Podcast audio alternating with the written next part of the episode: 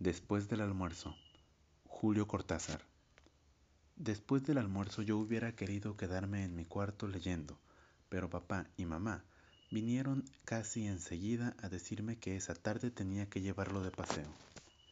Lo primero que contesté fue que no, que lo llevara otro, que por favor me dejaran estudiar en mi cuarto.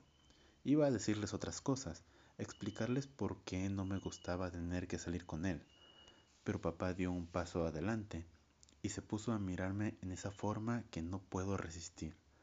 Me clava los ojos y yo siento que se me van enterrando cada vez más hondo en la cara. Hasta que estoy a punto de gritar y tengo que darme vuelta y contestar que sí, que claro, enseguida. Mamá en esos casos no dice nada y no me mira, pero se queda un poco atrás con las dos manos juntas, y yo le veo el pelo gris que le cae sobre la frente y tengo que darme vuelta y contestar que sí, que claro, enseguida. Entonces se fueron sin decir nada más y yo empecé a vestirme, con el único consuelo de que iba a estrenar unos zapatos amarillos que brillaban y brillaban. Cuando salí de mi cuarto eran las dos, y tía Encarnación dijo que podía ir a buscar a la pieza del fondo, donde siempre le gustaba meterse por la tarde. Tía Encarnación debía darse cuenta de que yo estaba desesperado por tener que salir con él, porque me pasó la mano por la cabeza y después se agachó y me dio un beso en la frente. Sentí que me ponía algo en el bolsillo. Para que te compres alguna cosa, me dijo al oído. Y no te olvides de darle un poco, es preferible. Yo la besé en la mejilla, más contento y pasé adelante de la puerta de la sala donde estaban papá y mamá jugando a las damas. Creo que les dije hasta luego, alguna cosa así. Y después saqué el billete de cinco pesos para alisarlo bien y guardarlo en mi cartera donde ya había otro billete de un peso y monedas. Lo encontré en un rincón del cuarto, lo agarré lo mejor que pude y salimos por el patio hasta la puerta que daba al jardín de adelante. Una o dos veces sentí la tentación de soltarlo, volver adentro y decirles a papá y mamá que él no quería venir conmigo, pero estaba seguro de que acabarían por traerlo y a obligarme a ir con él hasta la puerta de calle. Nunca me habían pedido que lo llevara al centro.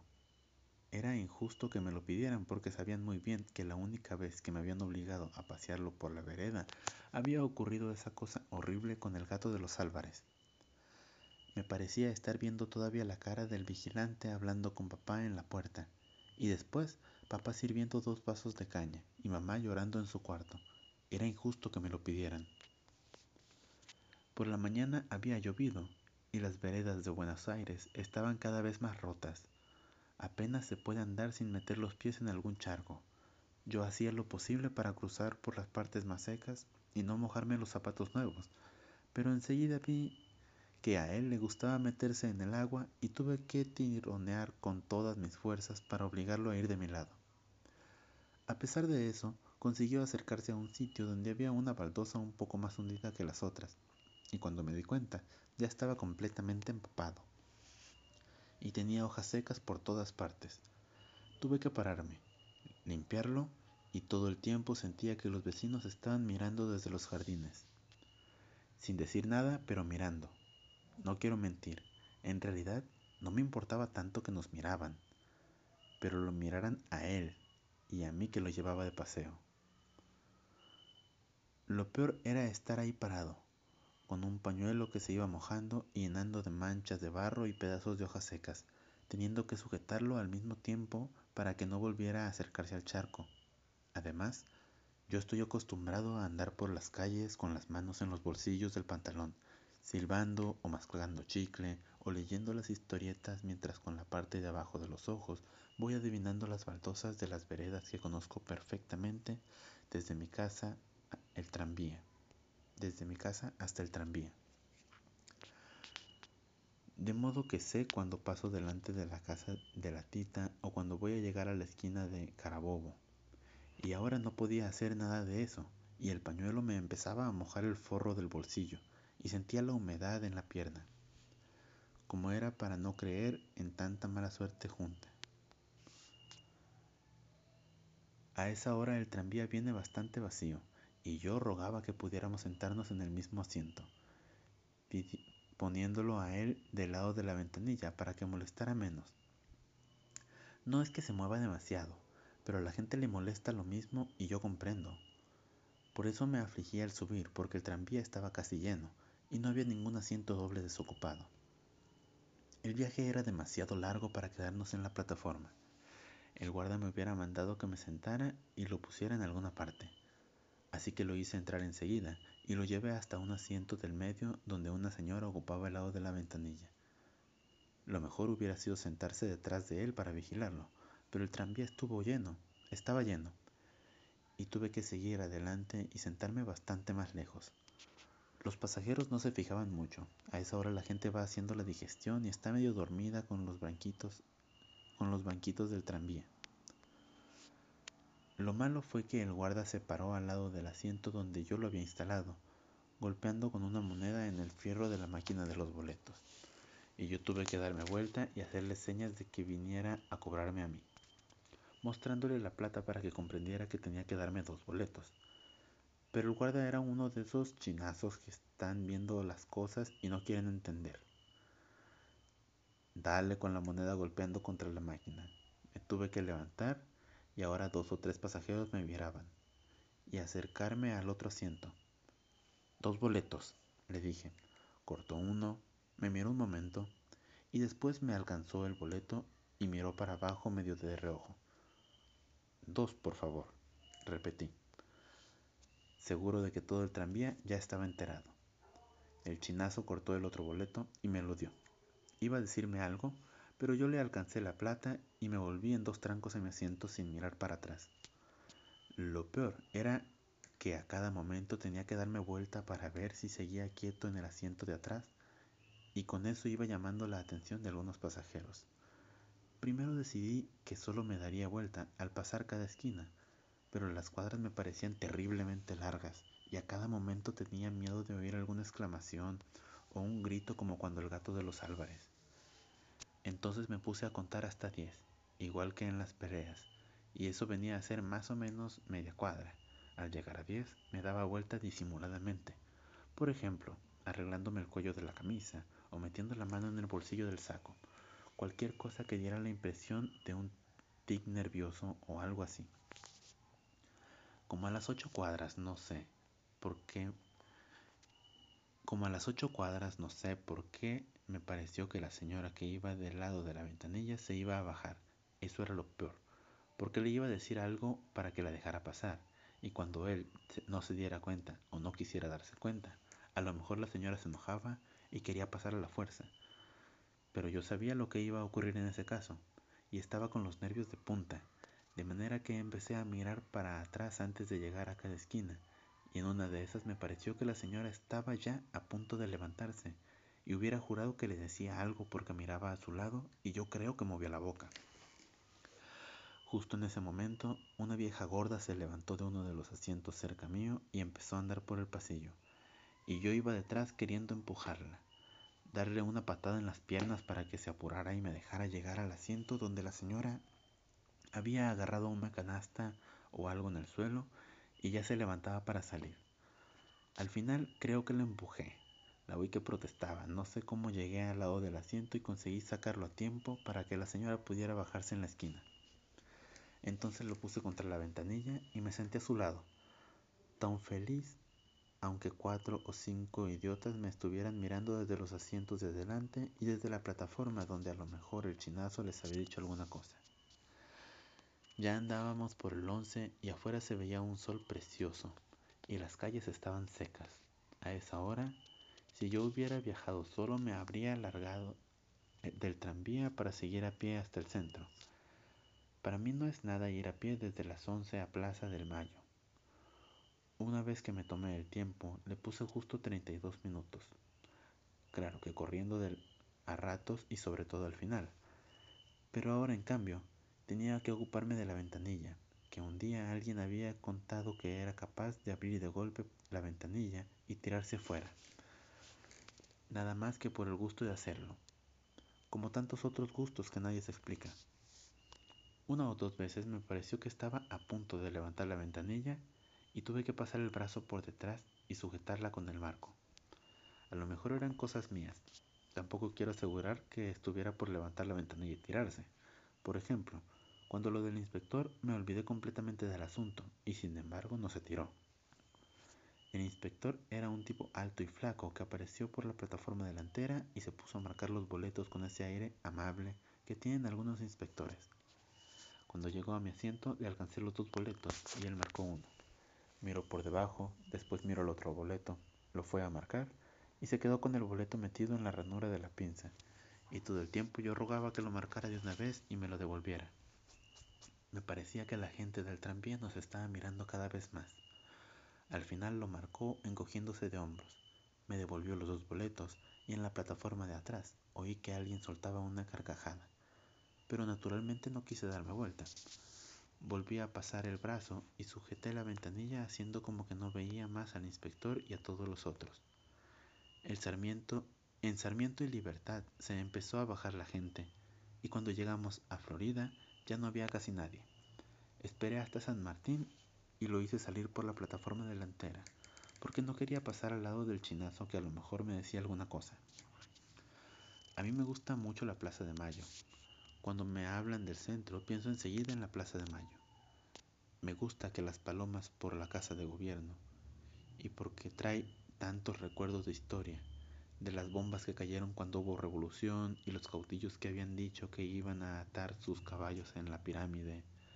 Hay maniceros y tipos que venden cosas. Enseguida se encuentra un banco vacío y si uno quiere puede seguir un poco más y al rato llega al puerto y ve los barcos y las guinches.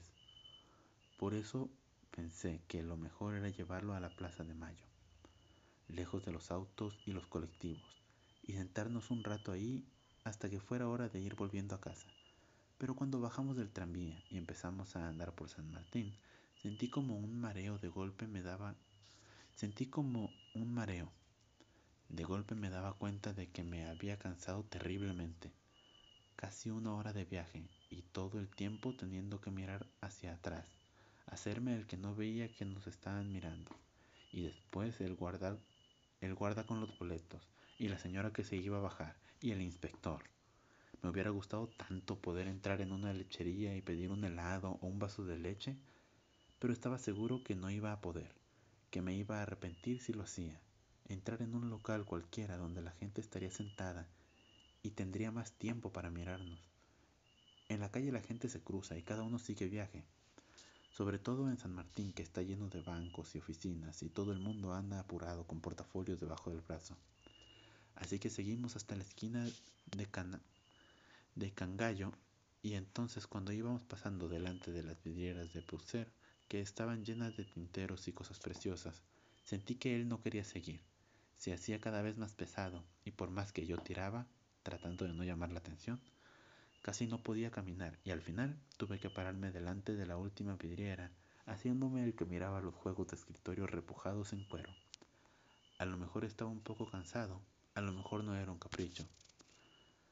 Total, estar ahí parados no tenía nada de malo pero igual no me gustaba porque la gente que pasaba tenía más tiempo para fijarse. Y dos o tres veces me di cuenta de que alguien le hacía algún comentario a otro o se pegaba con el codo para llamarse la atención. Al final no pude más y lo agarré otra vez, haciéndome el que caminaba con naturalidad. Pero cada paso me costaba como en esos sueños en que uno tiene unos zapatos que pesan toneladas y apenas puede despegarse del suelo. A la larga conseguí que se le pasara el capricho de quedarse ahí parado, y seguimos por San Martín hasta la esquina de la Plaza de Mayo. Ahora la cosa era cruzar, porque a él no le gusta cruzar una calle. Es capaz de abrir la ventanilla del tranvía y tirarse, pero no le gusta cruzar la calle. Lo malo es que para llegar a la Plaza de Mayo hay que cruzar siempre alguna calle con mucho tráfico. En Cangallo, en Bartolomé, Mintre, no había sido tan difícil, pero ahora ya estaba a punto de renunciar. Me pesaba terriblemente en la mano. Y dos veces que el tráfico se paró y los que estaban a nuestro lado en el cordón de la, vereda, de la vereda empezaron a cruzar la calle, me di cuenta de que no a poder llegar al otro lado porque se plantaría justo en la mitad. y entonces preferí seguir esperando hasta que se decidiera. Y claro, el del puesto de revistas de la esquina ya estaba mirando cada vez más, y le decía algo a un pibe de mi edad que hacía muecas y le contestaba, qué sé yo. Y los autos seguían pasando y se paraban y volvían a pasar y nosotros ahí plantados. En una de esas se iba a acercar el vigilante. Eso era lo peor que nos podía suceder, porque los vigilantes son muy buenos y por eso se met y por eso meten la pata. Se ponen a hacer preguntas, averiguan si uno anda perdido y de golpe a él le puede dar uno de sus caprichos y yo no sé en lo que termina la cosa. Cuanto más pensaba, más me afligía y al final tuve miedo de veras. Casi como ganas de vomitar, lo juro, y en un momento en que paró el tráfico, lo agarré bien y cerré los ojos y tiré para adelante doblándome casi en dos, y cuando estuvimos en la plaza lo solté. Seguí dando unos pasos solo, y después volví para atrás. Y hubiera querido que se muriera, que ya estuviera muerto, o que papá y mamá estuvieran muertos, y yo también al fin y al cabo, que todos estuviéramos muertos y enterrados, menos ti encarnación. Pero esas cosas se pasan enseguida. Vimos que había un banco muy lindo completamente vacío, y yo lo sujeté sin tironearlo y fuimos a ponernos en ese banco y a mirar las palomas que por suerte no se dejaban acabar como los gatos. Compré manices y caramelos. Le fui dando de las dos cosas y estábamos bastante bien con ese sol que hay por la tarde en la Plaza de Mayo. Y la gente que iba de un lado a otro.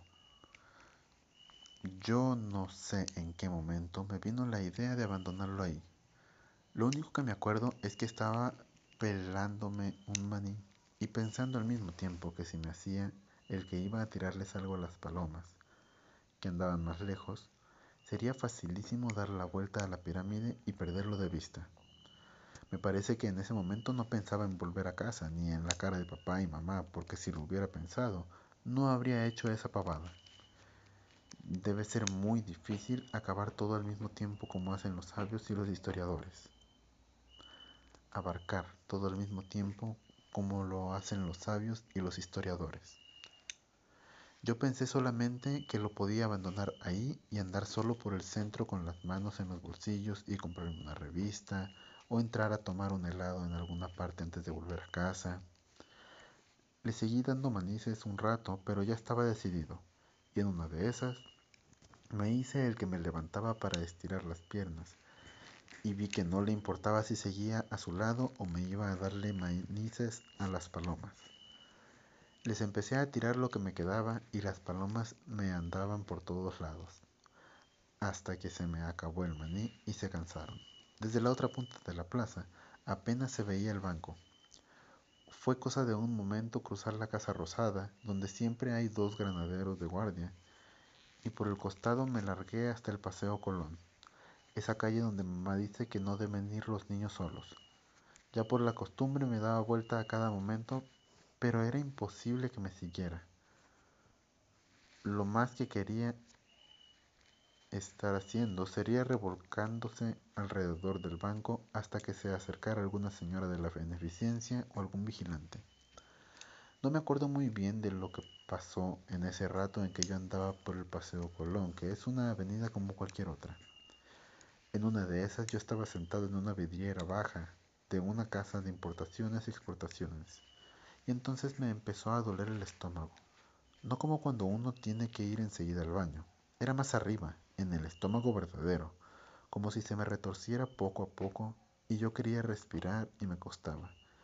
Entonces tenía que quedarme quieto y esperar que se pasara el calambre, y delante de mí se veía como una mancha verde y puntitos que bailaban y la cara de papá. Al final era solamente la cara de papá, porque yo había cerrado los ojos. Me parece, y en medio de la mancha verde estaba la cara de papá. Al rato pude respirar mejor, y unos muchachos me miraron un momento y uno le dijo al otro que yo estaba descompuesto. Pero yo moví la cabeza y dije que no era nada, que siempre me daban calambres, pero se me pasaban enseguida. Uno dijo que si yo quería que fuera a buscar un vaso de agua, y el otro me aconsejó que me secara la frente porque estaba sudando. Yo me sonreí y dije que ya estaba bien, y me puse a caminar para que se fueran y me dejaran solo. Era cierto que estaba sudando, porque me caía el agua por las cejas y una gota salada me entró en un ojo. Y entonces saqué el pañuelo y me lo pasé por la cara y sentí un arañazo en el labio y cuando miré era una hoja seca pegada en el pañuelo que me había arañado la boca. No sé cuánto tardé en llegar otra vez a la Plaza de Mayo. A la mitad de la subida me caí, pero volví a levantarme antes que nadie se diera cuenta y crucé a la carrera entre todos los autos que pasaban por delante de la Casa Rosada. Desde lejos vi que no se había movido del banco, pero seguí corriendo y corriendo hasta llegar al banco y me tiré como muerto mientras las palomas salían volando asustadas y la gente se daba vuelta con ese aire que toman para mirar a los chicos que corren, como si fuera un pecado. Después de un rato lo limpié un poco y dije que teníamos que volver a casa. Lo dije para oírme yo mismo y sentirme todavía más contento, porque con él lo único que servía era agarrarlo bien y llevarlo. Las palabras no las escuchaba o se hacía el que no las escuchaba. Por suerte, esta vez no se encaprichó al cruzar las calles, y el tranvía estaba casi vacío al comienzo del recorrido. Así que lo puse en el primer asiento y me senté al lado y no me di vuelta ni una sola vez en todo el viaje, ni siquiera al bajarnos. La última cuadra la hicimos muy despacio, él queriendo meterse en los charcos y yo luchando para que pasara por las baldosas secas. Pero no me importaba, no me importaba nada, pensaba todo el tiempo, lo abandoné. Lo miraba y pensaba, lo abandoné. Y aunque no me había olvidado del paseo Colón, me sentía tan bien, casi orgulloso, a lo mejor otra vez. No era fácil, pero a lo mejor. ¿Quién sabe con qué ojos me mirarían papá y mamá cuando me vieran llegar con él de la mano? Claro que estarían contentos de que yo lo hubiera llevado a pasear al centro los padres siempre están contentos de esas cosas, pero no sé por qué en ese momento me daba por pensar que también a veces papá y mamá sacaban el pañuelo para secarse y que también en el pañuelo había una hoja seca que les lastimaba la cara. Me llamo Galen y en esta mañana de jueves 24 de septiembre solo me gustaría recordarles que a veces es más bello un día lluvioso que un día soleado.